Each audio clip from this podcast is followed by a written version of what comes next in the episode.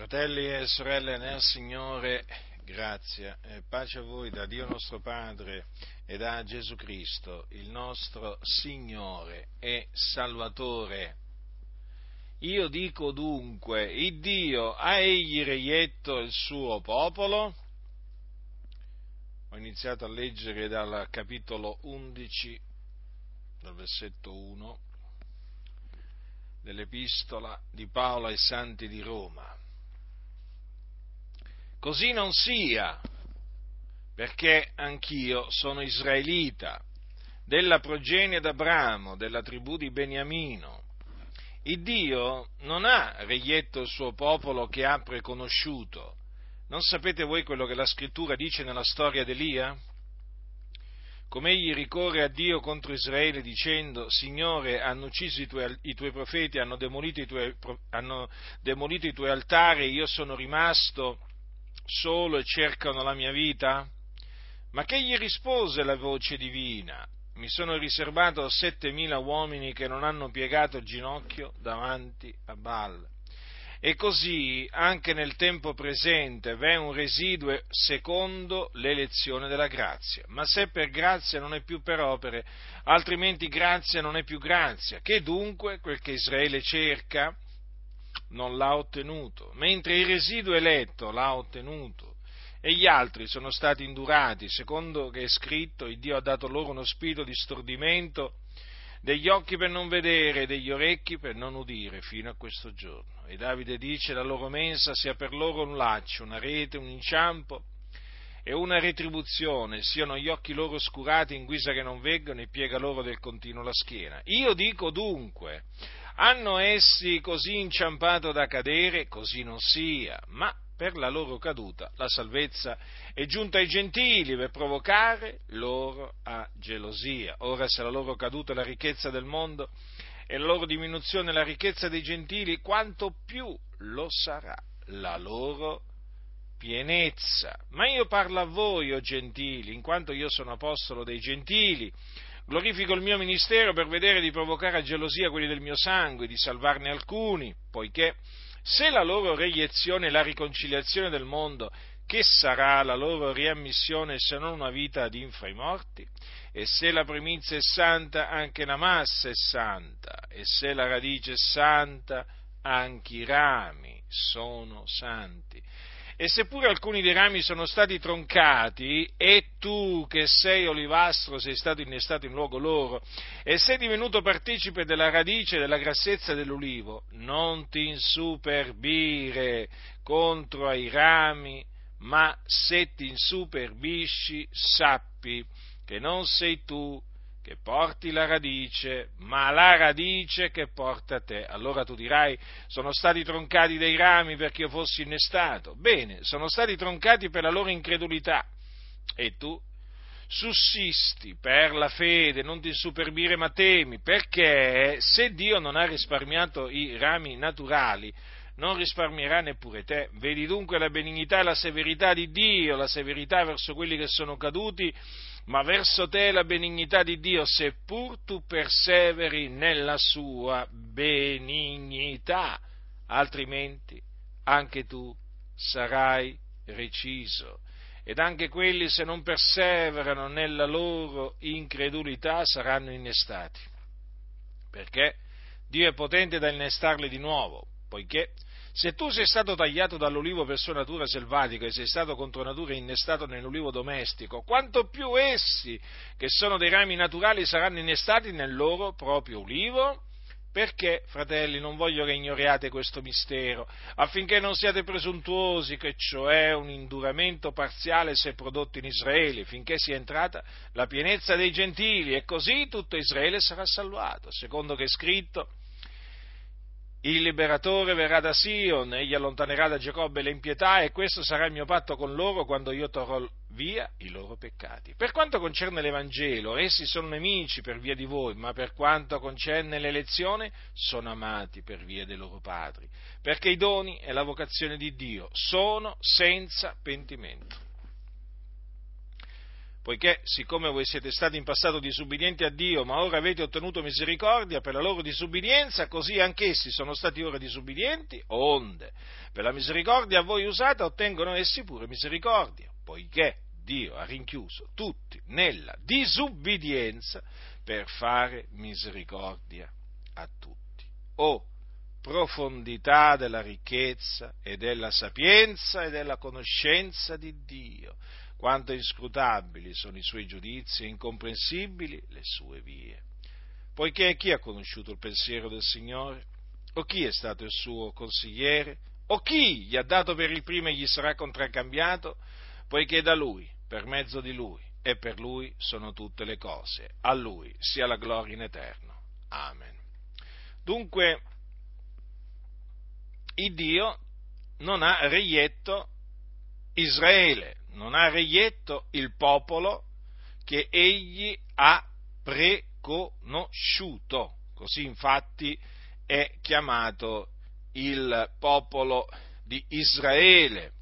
Dunque il, la nazione dei giudei, il popolo dei giudei, eh, gli israeliti sono chiamati in questa maniera. Il popolo che Dio ha preconosciuto, non è stato da Dio rigettato. Eh?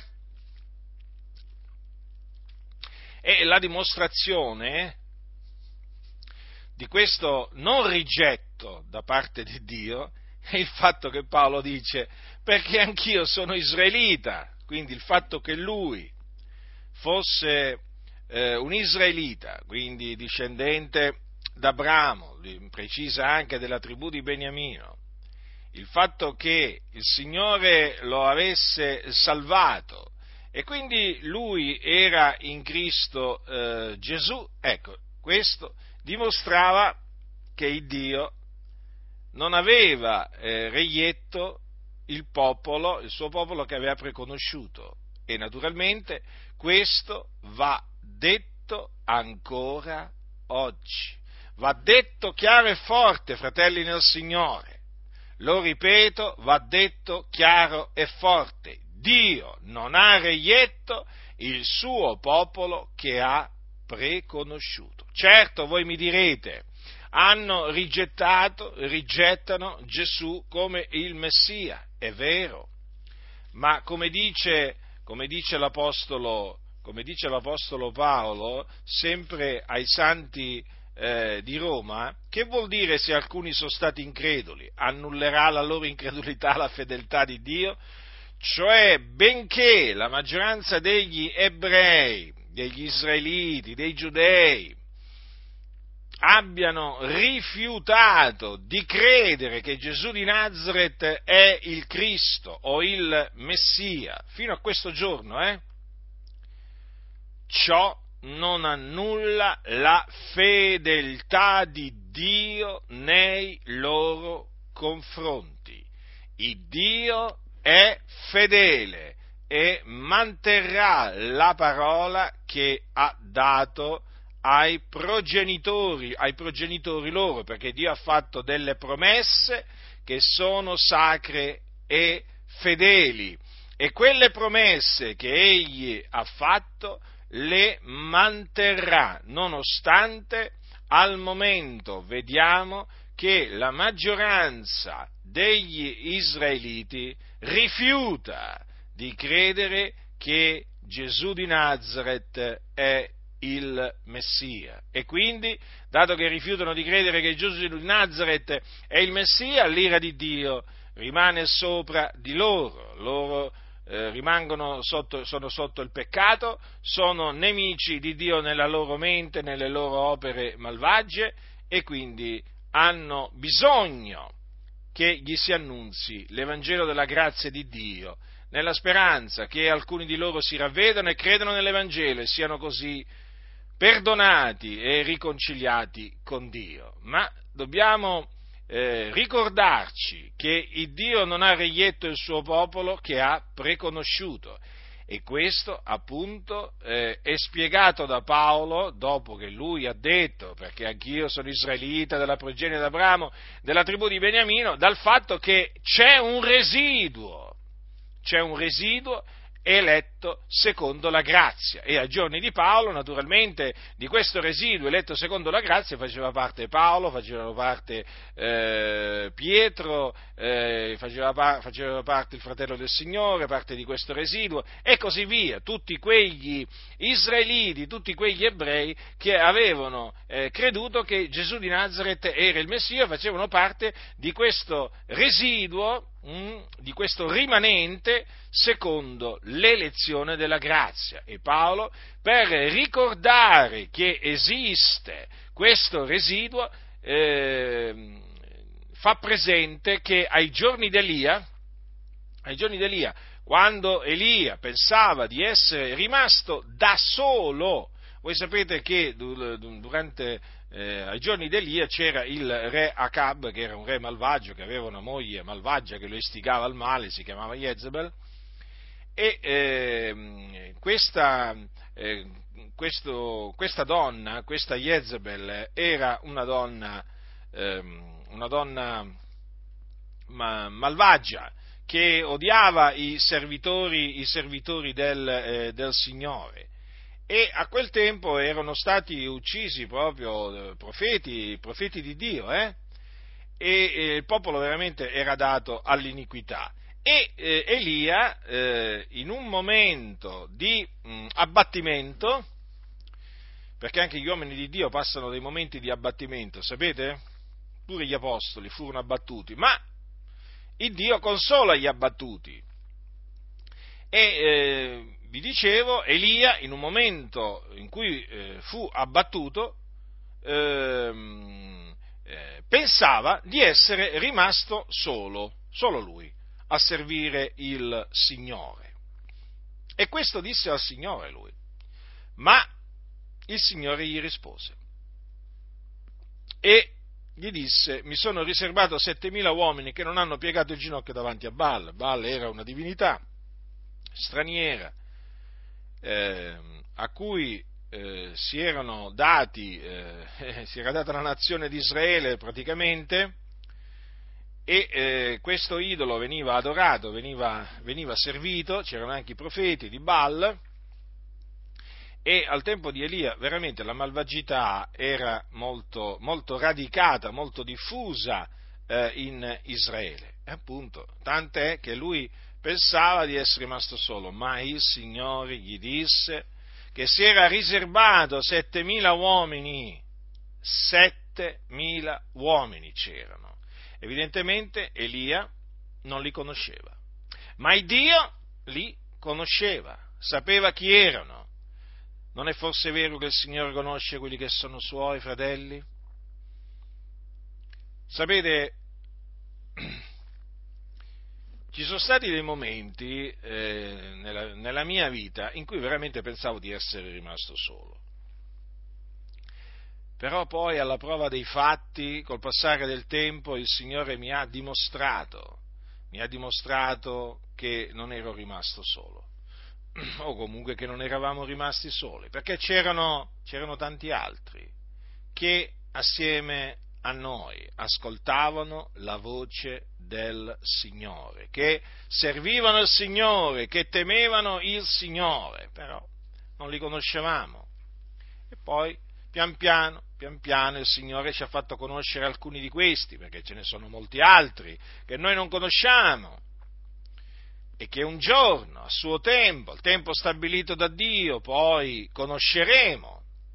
Ma una cosa è certa, Elia non era rimasto solo, ce n'erano altri settemila di uomini che come lui non avevano piegato il ginocchio davanti all'idolo di Baal. E quindi vedete l'Apostolo Paolo ricorda questo fatto storico avvenuto appunto ai giorni di Elia, avvenuto al profeta Elia, per ricordarci che anche, notate quel anche, vedete, così anche nel tempo presente, quindi come nel passato, così anche nel tempo presente, cioè come fu ai giorni d'Elia, così è anche oggi in mezzo ad Israele. Badate bene, qui naturalmente dobbiamo specificare che il Signore sta parlando della situazione all'interno del popolo dei giudei, che è sparso per tutto il mondo, ve lo ricordo, eh? Così anche nel tempo presente v'è un residuo, un rimanente quindi secondo le lezioni della grazia. E difatti è così in tutto il mondo, mh, mm, disseminati per, per, il mondo, ci sono, sapete, milioni, milioni di ebrei e tra tutti questi ebrei, naturalmente comprendiamo quindi gli ebrei che abitano nella, nella Terra Santa, c'è un residuo, c'è un rimanente, eh? c'è un piccolo gregge, secondo l'elezione della grazia. Quindi noi sappiamo di avere dei fratelli in mezzo al popolo degli ebrei. Sono nostri fratelli perché credono che Gesù di Nazareth è il Messia e chiunque crede che Gesù è il Cristo, è nato da Dio. E quindi come noi amiamo Dio, dobbiamo amare anche quelli che sono nati da Dio. E quindi dobbiamo naturalmente amare tutti quei nostri fratelli ebrei di nascita che credono che Gesù è il Messia. Loro sono questo residuo secondo l'elezione della grazia, già perché anche loro sono stati salvati in virtù eh, del proponimento dell'elezione di Dio che dipende non dalle opere ma dalla volontà di colui che chiama e quindi dalla volontà di Dio. Infatti è chiamato l'elezione della grazia e voi sapete che Dio disse a Mosè io farò grazia a chi vorrò far grazia. Dunque ancora oggi il Signore in mezzo agli ebrei fa grazia a chi lui vuole fare grazia. Esattamente fratelli come ai giorni di Gesù, mentre eh, quando Gesù camminava sulla terra, sì, il Signore Dio fece grazia a quegli ebrei a cui volle fare grazia e così dopo che Gesù fu assunto in cielo, il Dio continuò a fare grazia a quegli ebrei a cui volle fare grazia, tra cui eh, per esempio Saulo da Tarso e naturalmente anche eh, altri. Notate che il Signore non ha salvato tutti gli ebrei fino a questo momento, eh, perché non è nel suo piano, eh, diciamo, eh, attualmente fare grazia a tutti gli ebrei, ma solamente a un residuo. E chi gli dirà, Signore, tu hai fatto male, o che fai, o perché fai così? Eh, chi è stato il suo consigliere? Il Dio fa tutto ciò che gli piace, in cielo, in terra, nei mari, negli abissi. Egli è l'Eterno, colui che è. Chi gli prescrive la via da seguire al Signore? C'è qualcuno che gli possa dire, senti Signore, ti consiglio di fare così anziché così, ma chi è? Chi è quello stolto che ardirà dire al Creatore di tutte le cose una tale cosa? Così anche nel tempo presente v'è un residuo secondo l'elezione della grazia. E questa è la dimostrazione, fratelli, eh, che Dio non ha rigettato il suo popolo che ha eh, reietto. Perché se Dio l'avesse rigettato non ci sarebbe neppure un residuo di salvati in mezzo, in mezzo a loro. Mm? E invece il Signore ha un residuo in mezzo, in mezzo agli ebrei, secondo l'elezione della grazia. Ma se è per grazia, giustamente Paolo ce lo ricorda questo, non è più per opere. Perché o è per grazia o è per opere, fratelli. Altrimenti grazia non è più per grazia, non è più grazia. Cioè, se è per opere, la grazia non è più grazia. Non vi pare, fratelli? Eh? Quindi Paolo ricorda che eh, quegli ebrei che sono eh, in, in, diciamo, salvati, eh, sono salvati per la grazia di Dio, in virtù del proponimento dell'elezione di Dio, quindi non è che sono stati salvati per eh, delle opere buone che essi hanno, hanno, compiuto, no, sono stati salvati secondo la grazia di Dio, per la misericordia di Dio. Eh? Non è, dice, dice, bene l'Apostolo Paolo ai santi, ai santi di Efeso, dice non è in virtù d'opere affinché niuno si glori. Mm? Avete compreso dunque perché il Dio ha stabilito che la salvezza sia per grazia? E non, e non, per opere affinché nessuno si glori nel suo cospetto e affinché chi si gloria si gloria nel Signore. Dunque, Paolo dice, che dunque, allora, come dire, allora, quello che Israele cerca non l'ha ottenuto. Che cos'è che Israele cerca? Eh, la legge della giustizia ma non hanno conseguito la legge della giustizia perché? Perché gli ebrei l'hanno cercata non per fede, ma per opere, dunque hanno intoppato, hanno intoppato in Cristo Gesù, in Cristo Gesù che è il termine della legge, per essere giustizia ad ognuno che crede. E difatti gli ebrei cosa fanno? Ignorano la giustizia di Dio, cercano di stabilire la loro propria e quindi non si, non si sottopongono alla giustizia di Dio. E quindi, e quindi rimangono costoro sotto il peccato. Dunque quello che Israele cerca non l'ha ottenuto, mentre il residuo eletto, vedete ancora una volta Paolo cita questo residuo eletto, eletto secondo la grazia, l'ha ottenuto. Sì, il residuo eletto, questo diciamo rimanente di ebrei di nascita, ha ottenuto la giustizia eh, di Dio basata sulla fede perché gli è, da, gli è, stato dato a questi ebrei di credere che Gesù di Nazareth è il Messia. Sì, perché il credere viene da Dio, la fede viene da Dio. Ricordiamocelo questo, fratelli del Signore, noi abbiamo creduto che Gesù è il Cristo perché Dio ci ha dato di credere che Gesù è il Cristo, altrimenti, fratelli, non avremmo giammai potuto credere. La fede non è qualcosa innata nell'uomo che, il Signore, che a un certo punto l'uomo tira fuori. No? Sapete che ci sono chiese che nella loro stoltezza ignoranza dicono praticamente ai peccatori tu ce l'hai la fede, tirala fuori. Vi rendete conto? Vi rendete conto che, che, che, che, menzogne insegnano costoro? Non tutti hanno la fede, perché non a tutti è dato di credere. A questo, al, al, al residuo eletto secondo la grazia, presente in mezzo agli ebrei, è stato dato di credere. Esattamente come è stato dato di credere a noi gentili, fratelli, a noi gentili in Cristo Gesù, così anche a loro è stato dato di credere. Quindi hanno creduto perché sono stati eletti. Eh? Non è che sono stati eletti perché hanno creduto.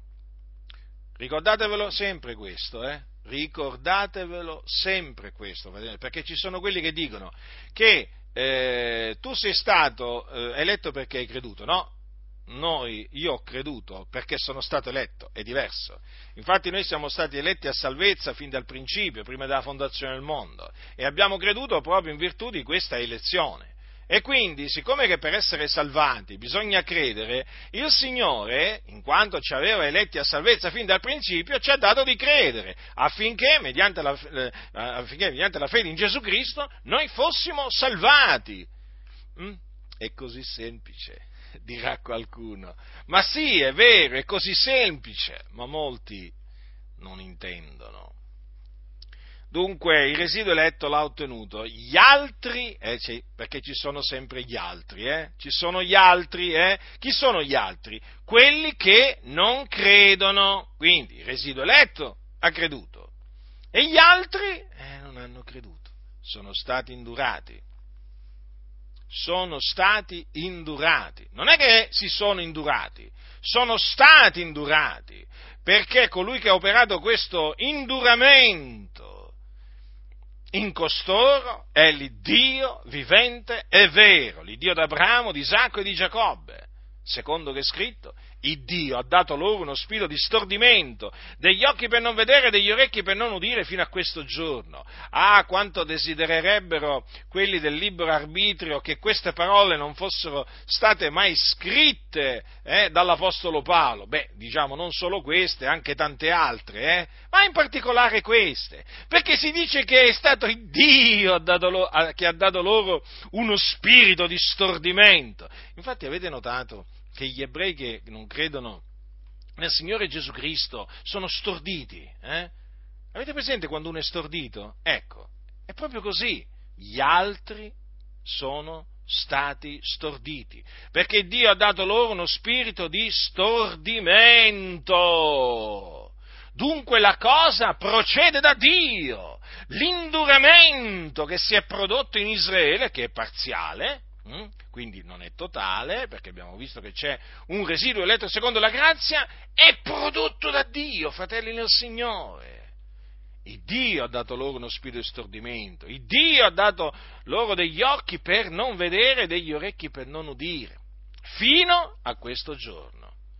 Ora Paolo naturalmente quando diceva fino a questo giorno intendeva dire proprio fino a quel giorno, proprio esattamente fino a quel giorno in cui lui stava scrivendo e noi naturalmente ancora oggi possiamo dire fino a questo giorno. Le cose stanno così, fratelli del Signore. Notate che Dio ha dato loro occhi per non vedere e orecchi per non udire. Sono parole tremende queste, sono parole spaventose perché ci fanno comprendere per l'ennesima volta che chi vede, vede per grazia di Dio, chi sente, sente per grazia di Dio. Perché? Per vedere ci vogliono occhi per vedere, ma chi li dà gli occhi per vedere se non il Signore? Eh? Per udire ci vogliono orecchi che odono e chi li dà questi orecchi se non il Signore della gloria? Vedete, fratelli? Mm? Allora, voglio dire a quelli del cosiddetto libero arbitrio, ma quando è che smetterete di dare retta a queste ciance wesleyane e arminiane? Mm? Ma date ascolto alla parola del Signore e ve ne troverete bene, eh? vivrete veramente il resto della vostra vita tranquilli, fiduciosi nel Signore, forti nella fede, grati al Signore perché appunto riconoscerete che Dio ha operato questa cosa grande nella, nella, vostra vita, che non è stato in virtù del vostro libero arbitrio, ma semmai in virtù del libero arbitrio di Dio. Mm? Ecco perché siete stati salvati non importa se siete ebrei o gentili, sappiate che siete stati salvati per la volontà di Dio e certamente non per la vostra volontà. Fosse stato per la vostra volontà, voi sareste già all'inferno. Eh? Dove meritevate di andare, come ci meritavo di andare io all'inferno, ma al Signore è piaciuto darci occhi per vedere e orecchi per udire. Sapete quando c'è scritto chi ha orecchi per udire oda? Eh sì, c'è anche scritto questo nella Sacra Scrittura. Ma chi è che ha orecchi per udire? Quelli, che, quelli a cui il Signore dà orecchi per udire, fratelli. Non tutti hanno orecchi per udire come non tutti hanno occhi per vedere. Infatti anche in mezzo alle denominazioni evangeliche ci sono tanti no? che eh, hanno occhi ma non vedono, hanno orecchie ma non sentono, eh? sono ciechi, sordi. Eh? Voi ci potete parlare dalla mattina alla sera, voi gli potete mettere tutte le scritture che il Signore mette in cuore di appunto citargli, voi troverete davanti persone che non vedono e che non sentono, perché sono morti nei loro falli, nelle loro trasgressioni. E allora c'è bisogno dell'intervento di Dio, fratelli nel Signore eh, c'è bisogno proprio dell'intervento di Dio. Dunque guardate cosa dice Paolo degli altri, degli altri, gli altri ebrei naturalmente, sono stati indurati. Sì, perché Dio indura, indura chi vuole. Fa grazia, fa misericordia a chi vuole, ma indura anche chi vuole. Hm? E questo, questo molti non lo vogliono sentire sentire, eh? non lo vogliono sentire neppure leggere, no, a noi invece fa piacere sia sentirlo che leggerlo, perché anche questa è opera di Dio. E l'opera di Dio è perfetta. E Dio col suo operare ci, ci rallegra. Eh, questo induramento parziale che Dio ha prodotto in Israele fa parte del suo meraviglioso disegno che egli ha formato in se stesso prima della fondazione del mondo. Eh, e che ha mandato ad effetto nella pienezza dei tempi e noi ci rallegriamo, ci rallegriamo nel vedere Dio eseguire il suo disegno perfetto, che ridonda la sua gloria e che ridonderà sempre alla sua gloria, perché Dio opera tutte le cose per la gloria del suo nome. E Davide dice la loro mensa sia per loro un laccio, una rete, un inciampo e una retribuzione, siano gli occhi loro oscurati in guisa che non veggano e piega loro del continuo la schiena. Mm? Che richiesta che ha fatto Davide? Per lo spirito. E Dio, vedete, sta, eh, diciamo, sta esaudendo questa richiesta fatta per lo spirito. E difatti, e difatti gli ebrei dov'è che inciampano? Nella loro mensa, hm? nella loro mensa, nella parola, nella parola. A questo sono stati, sono stati destinati. Dov'è che sono presi al laccio? Nella loro mensa, eh? alla loro mensa. Dov'è che cadono nella rete? Nella loro mensa, fratelli. È proprio così. Loro leggono la legge, leggono i salmi, leggono i profeti nella sinagoga, però un velo rimane steso sul cuore loro, non intendono e inciampano, inciampano nella, eh, nella, pietra, eh, pietra d'intoppo, hm? eh, nella pietra che Dio ha posto in Sion, che per noi che abbiamo creduto è preziosa, è eletta, ma per loro è una pietra d'intoppo e una roccia di inciampo. Eh? Vedete la differenza? Eh sì, fratelli nel Signore, questa è la situazione eh, attuale eh, in seno al, eh, agli israeliti. Ma vedete, ehm, questo, il fatto che loro abbiano intoppato e hanno intoppato e intoppano per, perché Dio li ha eh, indurati, ri, come vi dicevo, rientra nel, nel piano di Dio, perché per la loro caduta eh, la salvezza eh, è giunta ai gentili. Mm? Riflettete dunque, eh?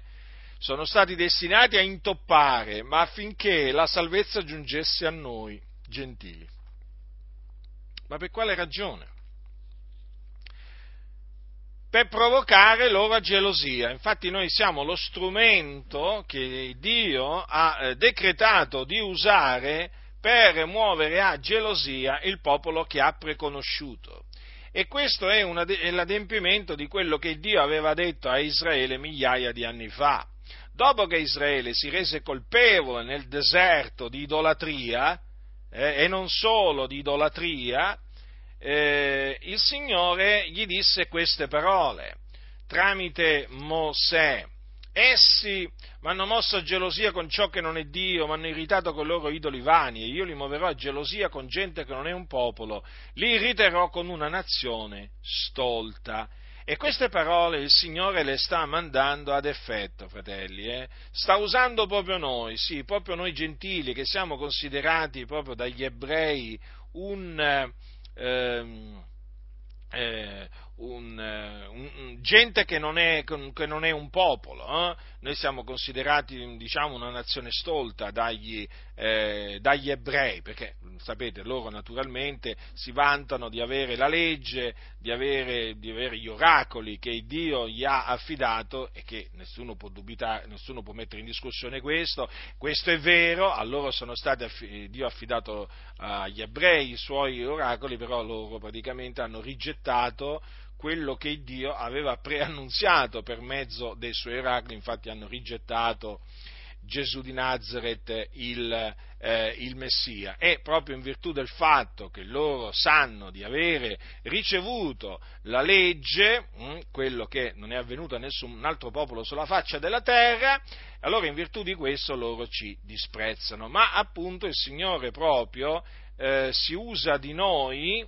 che siamo da loro disprezzati, per provocarli a gelosia. Perché sapete, Dio è un vendicatore e ehm, naturalmente Dio si vendica dei suoi avversari E quello che, vedete, eh, gli israeliti fecero nei suoi confronti, muovendolo a gelosia con ciò che non era Dio, ecco che Dio adesso glielo, eh, glielo li retribuisce in questa maniera, li muove a eh, gelosia con gente che non è un popolo. Cioè, guardate, fratelli, il modo di operare di Dio è meraviglioso, mm? è veramente glorioso. Eh? E eh, c'è molto, da, c'è molto da, da, riflettere sul modo di operare eh, di Dio. Vi ricordate che c'è scritto come hai fatto così ti sarà fatto? Eh? C'è scritto pure questo nella Sacra Scrittura. Ecco, come gli ebrei hanno, gelosia, hanno provocato a gelosia a Dio, così Dio adesso sta, cosa sta facendo? Li sta muovendo a gelosia eh, con gente che non è un popolo. Dio è veramente giusto è giusto e non c'è nessuno che può dire a Dio che ha qualche colpa. Veramente, non c'è nessuno, perché Dio è irreprensibile, è giusto. Dunque eh, la salvezza è giunta a noi, fratelli, per provocare gli ebrei a gelosia. Mm? Ora Paolo, in, proprio per questo, glorificava il suo ministero, lui che era apostolo dei gentili, perché? Per cercare di provocare a gelosia quelli del suo sangue, cioè i suoi connazionali, gli ebrei, eh, che lui chiamava fratelli miei, perché erano discendenti quanto alla carne di Abramo, come lo era, Saulo, come lo era Paolo, e di salvarne alcuni. Ecco perché Paolo glorificava il suo ministero. Per questa ragione, fratelli, eh? perché eh, lui amava, amava, Israele, tant'è che lui aveva un continuo dolore nel, eh, nel suo cuore, eh? aveva una grande tristezza a motivo, a motivo dei suoi eh, fratelli secondo la carne, cioè gli ebrei, e come dice eh, sempre ai Romani vorrei essere, essere, io stesso anatema semarato da Cristo per amore dei miei fratelli, miei parenti secondo la carne. Pensate, pensate quanto veramente Paolo era addolorato nel vedere eh, tutta quella massa di ebrei eh, rifiutare, rifiutarsi di credere che Gesù di Nazareth era il Cristo. Nonostante ciò, però, Paolo glorificava il suo ministero per vedere di provocarne gelosia alcuni, eh? per salvare, cioè per, per, provocare gelosia tutti, tutti gli ebrei, per salvarne alcuni. Perché Paolo lo sapeva, se la loro eh, reiezione e la riconciliazione del mondo, che sarà la loro riammissione se non una vita di infremorti? Allora a questo punto Paolo naturalmente ci rivolge a noi gentili in Cristo Gesù un monito che naturalmente io mi studio di rivolgere a voi. Mm? Qual è questo monito? Il monito è non ti insuperbire contro i rami. Quali rami? I rami troncati Paolo qui si sta riferendo a tutti quegli ebrei che a motivo della loro incredulità sono stati troncati, quindi recisi dal, dal loro proprio ulivo, dall'ulivo domestico. Mm? Noi dunque non ci dobbiamo insuperbire contro ai rami, eh, ai rami troncati, perché, perché eh, perché, come dice Paolo, non sei tu che porti la radice, ma è la radice che porta te. Cioè, fratelli, noi siamo rami, eh? Non è che siamo la radice, noi siamo semplicemente dei rami, noi gentili, che sono stati tagliati dall'olivo per sua natura selvatico e sono stati eh, contro natura innestati nell'ulivo domestico. Eh? Quindi siamo semplicemente dei rami. Eh? Allora, voi sapete che in un albero è la radice che porta eh, i rami e non, e non, il contrario. Allora ricordiamoci sempre che la radice hm, è ebraica. Eh? La radice è ebraica. Ricordatevi che colui che è la radice di Davide è Gesù.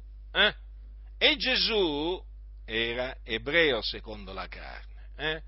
Ricordiamoci che la salvazione viene dai giudei, non viene dai gentili, viene dai giudei. Infatti Gesù era un giudeo. Non ce le dimentichiamo mai queste cose, fratelli. Abramo, Isacco, Giacobbe eh, erano, erano, ebrei. Eh? I profeti erano ebrei, gli apostoli, i dodici apostoli eh, erano ebrei. La prima chiesa, la prima chiesa era una chiesa formata da ebrei di nascita. I circa 120 che nel giorno della Pentecoste furono riempiti di Spirito Santo e cominciarono a parlare in altre lingue secondo che lo Spirito aveva loro di esprimersi, erano tutti ebrei, non ce le dimentichiamo queste cose. Eh? E c'era un residuo eletto secondo la grazia, eh?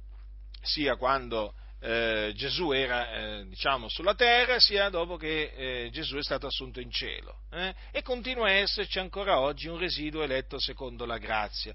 Ma dobbiamo sempre ricordarci che la radice che ci porta è una radice ebraica. Quindi non insuperbiamoci contro a quegli ebrei che a motivo della loro incredulità sono stati recisi dal, dal loro ulivo domestico.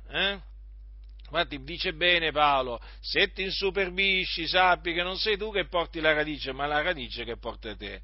Quindi se uno si insuperbisce, poi Dio lo umilia. Già il fatto, già il fatto di, di dover constatare che la radice che porta noi, già questo, praticamente dovrebbe, cioè, basta solo questo no? per tenere lontano da noi ogni, ogni superbia. Che, che, abbiamo di che gloriarci noi? Eh? Che abbiamo di che gloriarci, fratelli del Signore? Noi ci gloriamo nel Signore, ma ci gloriamo nel Signore per essere stati, innesta, stati innestati contro natura eh, nell'ulivo, nell'ulivo, domestico. Ecco in che cosa ci, ci, gloriamo. Ma noi non è che ci insuperbiamo eh, contro agli ebrei che non credono che Gesù di Nazareth è il eh, Messia. Ora è chiaro, loro sono stati troncati, hm? sono stati troncati a motivo della loro incredulità, quindi eh, fuori discussione questo, eh, fratelli del Signore. Qui si parla di un troncamento che è avvenuto a motivo della loro incredulità, però c'è scritto anche che noi sussistiamo per la nostra fede. Ecco perché, ecco dunque in virtù di che cosa noi sussistiamo nell'ulivo domestico, eh?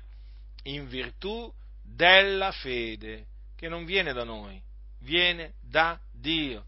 Quindi non ti insuperbire, ma temi. Hai la fede? Gloria a Dio, eh? conservala. Perché ci sono quelli che la gettano via non ti insuperbire contro, eh, contro gli ebrei eh, increduli, ma temi, mm, temi, temi, perché dobbiamo temere. E che cosa dobbiamo temere? Chi dobbiamo temere? Dobbiamo temere Dio, fratelli. Temete Dio! Il timore dell'Eterno è il principio della sapienza e Paolo ci spiega perché dobbiamo temere Dio ce lo dice chiaramente. Eh? Perché se Dio non ha risparmiato i rami naturali, non risparmierà neppure te. Ora noi lo abbiamo visto chiaramente, Dio non ha risparmiato i rami naturali, cioè non ha risparmiato tutti quegli ebrei, discendenti di Abramo, di Isacco e di Giacobbe, con i quali dunque Dio fece il suo patto, che hanno rifiutato di credere che Gesù di Nazareth è il Messia, non li ha risparmiati, li ha troncati, recisi. Ma appunto per questo dobbiamo temere Dio, perché se, ha, se Dio non ha risparmiato i rami naturali, non risparmierà neppure noi, fratelli. Stiamo attenti. Chi pensa di stare ritto, guardi di non cadere. È una buona cosa stare in piedi, eh? però ricordiamoci che dobbiamo rimanere in piedi, eh? dobbiamo stare attenti a non cadere.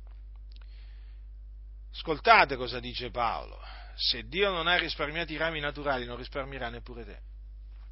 Vedi dunque la benignità la severità di Dio, la severità verso quelli che sono caduti. Chi sono coloro che sono caduti?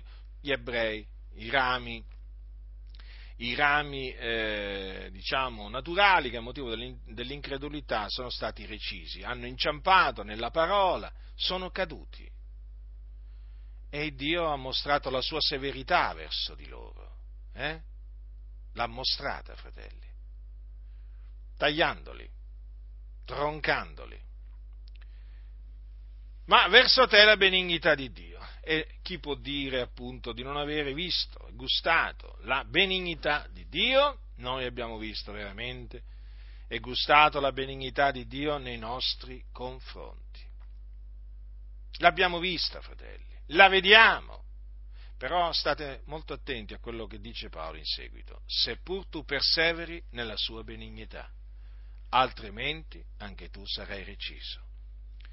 Quindi, fratelli, per continuare a sperimentare la benignità di Dio, eh, dobbiamo perseverare nella sua benignità. Per continuare ad avere il favore di Dio dobbiamo perseverare nella sua benignità, dobbiamo stare attenti a non disprezzare la sua, la sua benignità, che sapete che ci sono quelli che disprezzano la benignità di Dio eh? e si danno al male?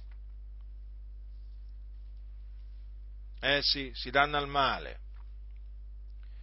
Guai a sprezzare la benignità di Dio. Perseveriamo nella benignità di Dio, fratelli nel Signore, altrimenti anche noi saremo recisi. In sostanza, se ci tireremo indietro, eh, il Signore ci troncherà pure a noi. Perché dice la scrittura, il mio giusto vivrà per fede, se si tira indietro l'anima mia non lo gradisce. Quindi è meraviglioso sapere di essere stati innestati nell'ulivo domestico, è meraviglioso sapere che noi sussistiamo per la fede nell'ulivo domestico, è meraviglioso sapere che noi siamo diventati partecipi della radice, della graziezza dell'ulivo, veramente per la grazia di Dio, però stiamo attenti a non insuperbirci, perché la superbia precede la rovina, fratelli, eh? l'alterigia dello spirito la caduta. E ci sono non pochi che si sono insuperbiti, eh? sono diventati alteri e sono caduti, sono stati recisi. Sì, perché la salvezza si può perdere. Non ascoltate i bugiardi che vi dicono che una volta in Cristo, sempre in Cristo. Una volta in grazia, sempre in grazia una volta salvati, sempre salvati, non si può scadere dalla grazia. Beh, guardate qua cosa dice Paolo. Che cosa dice Paolo qua? Altrimenti anche tu sarai reciso. Ma questi non ci sentono. Non ci sentono. Non intendono. Dunque, fratelli, vedete come la scrittura ci ammonisce eh? affinché noi non ci insuperbiamo contro i rami troncati, quindi finché non ci superbiamo contro gli ebrei che sono caduti, che sono stati recisi a motivo della loro incredulità. Ora riflettete, ma se Paolo esortava allora le chiese dei gentili a non insuperbirsi ma a temere Dio, voi pensate che oggi questa esortazione non debba essere rivolta alle chiese dei gentili? Io sono pienamente persuaso che tutto quello che Paolo ha insegnato e predicato va, esatta, va esattamente predicato e insegnato come predica, lo predicava lui lo insegnava lui, né più né meno. Quindi questa esortazione eh, deve essere rivolta ai santi tra i gentili di nascita.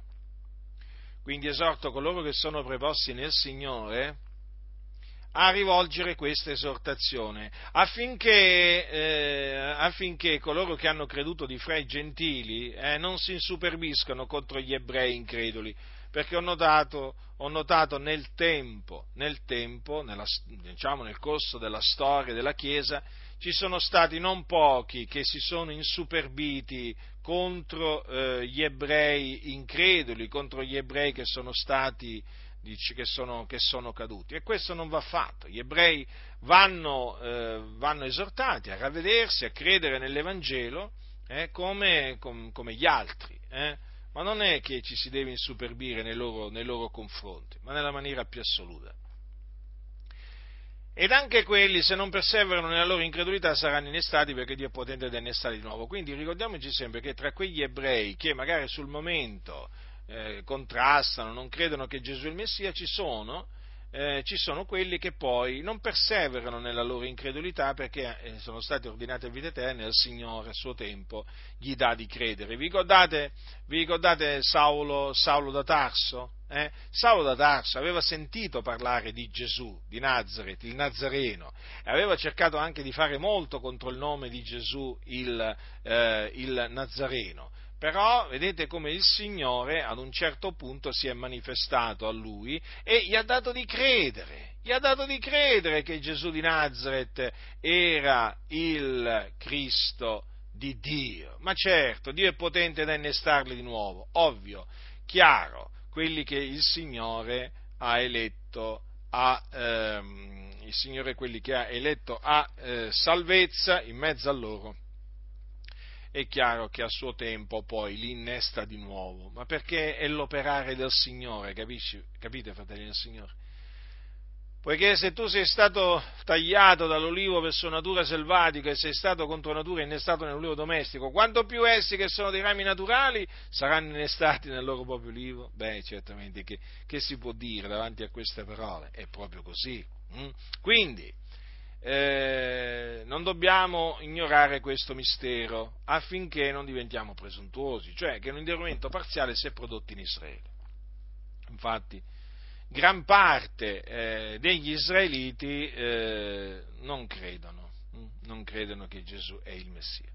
Ma questo induramento eh, finirà eh, quando sarà entrata la pienezza dei gentili, allora tutto Israele sarà salvato. Quindi Dio manderà ad effetto la sua parola, eh? L'adempirà, come ha sempre fatto il Signore, come continua a fare il liberatore verrà da Sion, egli allontanerà da Giacobbe l'impietà e questo sarà il mio patto con loro quando io torrò via i loro peccati. Quindi noi sappiamo, fratelli, che queste parole si adempiranno al tempo prestabilito da Dio. Eh? Vedete il Signore nel suo piano ha stabilito la, a un certo punto la salvezza di tutto Israele. Perché per quanto concerne l'Evangelo sono nemici per via di noi, ma per quanto concerne l'elezione sono amati per via dei loro padri. Mm? Abramo, Isacco, Giacobbe, i loro padri, Dio fece un patto con i loro, padri, i loro padri e non verrà meno eh, al, al, al suo patto, perché il Signore è fedele. Come dice Paolo, perché i doni e la vocazione di Dio sono senza pentimento. E la fedeltà di Dio, fratelli, è veramente grande, grande la fedeltà e la fedeltà di Dio. Quindi, eh, come noi siamo stati in passato disubbidienti a Dio, eh, poi abbiamo ottenuto misericordia per la disubbidienza degli ebrei, eh, perché per la loro caduta la salvezza è giunta a noi, così anch'essi, cioè gli ebrei, sono stati ora disubbidienti, onde per la misericordia a noi usata ottengono essi pure, la, essi pure misericordia, eh? perché Dio ha rinchiuso tutti nella disubbidienza per fare misericordia a tutti. Naturalmente, dato che Dio fa misericordia a chi vuole, quel tutti significa non che il Signore salve, avrà misericordia di tutti gli uomini, eh? intendiamoci, eh? il Signore avrà sempre misericordia di quelli di cui vuole avere misericordia. La dottrina della salvezza universale, secondo la salvezza sì, universale, nel senso che l'universalismo, va? Eh, quella, quella, dottrina che dice che Dio alla fine salverà tutti, avrà misericordia di tutti gli uomini, tutti andranno in cielo e così via, è una falsità, perché Dio fa misericordia a quelli a cui Lui vuole fare misericordia. E dunque, fratelli, davanti a questo piano, a questo disegno, eh, che dire? O profondità della ricchezza, della sapienza e della conoscenza di Dio. Sì, è proprio vero, eh? Quanto inscrutabili sono i suoi giudizi e incomprensibili le sue vie.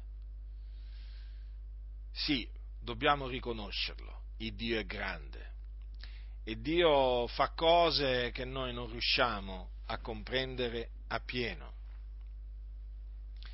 E, però anche se non riusciamo a comprendere appieno tutto quello che Dio fa, però noi abbiamo fiducia in quello che Dio fa, perché Lui è savio di cuore, non ha mai sbagliato niente e non sbaglierà mai niente, è infallibile, è irreprensibile. Buona cosa è avere fiducia nel Signore. Invece brutta cosa è avere fiducia in se stessi eh? o appoggiarsi sul proprio discernimento. Dobbiamo credere a quello che sta scritto, perché quello che sta scritto è la verità, fratelli. Quindi Dio opererà quello che ha decretato di, oper- di, oper- di, operare. Dice io opererò, chi potrà impedire l'opera mia? Metterò ad effetto tutta la mia volontà. Sì, l'ho detto, eh? lo farò avvenire. Sì, fratelli, il Signore farà avvenire tutto quello che ha decretato che deve avvenire. Quindi rallegriamoci nel Signore perché Egli ci ha salvati ma eh, perché egli ci ha innestati, no? ci ha tagliati dall'olivo per sua natura selvatica e ci ha innestati contro natura nell'olivo domestico. Eh, rallegriamoci di questo e diamo gloria al Signore, mostriamoci riconoscenti al Signore, eh, noi che siamo gentili di nascita, eh, che un tempo eravamo estranei ai patti della promessa, che eravamo esclusi dalla cittadinanza, dalla cittadinanza di Israele. Rallegriamoci nel Signore eh, diceva Paolo, rallegratevi nel Signore, da capo dico rallegratevi. Sì, dobbiamo rallegrarci nel Signore, perché il Signore ci ha dato motivo di rallegrarci col suo operare. Diamo gloria all'Iddio di Israele, che è anche il nostro Iddio, per aver avuto misericordia di noi, per averci fatto diventare partecipi della radice della grassezza dell'ulivo. Eh? Diamogli gloria tutti noi assieme, di pari consentimento, di una stessa bocca, di uno stesso cuore, perché il Dio merita la lode, la gloria e l'onore, la sapienza, la maestà, l'imperio nei secoli dei secoli. Egli è Dio. E dunque eh, davanti a tutto ciò ci rallegriamo, diamo gloria a Dio, lo celebriamo ma nello stesso tempo non insuperbiamoci contro i rami troncati a motivo della loro incredulità. Fanno parte del piano di Dio. Eh? Dio così ha stabilito. Egli fa tutto quello che vuole, ma ricordiamoci che sono stati troncati affinché noi fossimo innestati. E rimaniamo dunque nell'ulivo, studiamoci di rimanere nell'ulivo domestico. Eh? Conservando la fede, perché dice tu sussisti per la fede, quindi per rimanere nell'ulivo domestico bisogna sussistere eh, bisogna rimanere, rimanere, nella fede, non gettate via la vostra fede nell'Evangelo della grazia di Dio, perché se, getta, se, se, se, gettate via la vostra fede, fratelli del Signore, sarete recisi. In altre parole, se non persevererete fino alla fine nella fede, sarete recisi, troncati pure voi. Quindi non vi insuperbite contro i rami troncati, ma temete. La grazia del Signore nostro Gesù Cristo sia con tutti coloro che lo amano con purità incorrotta.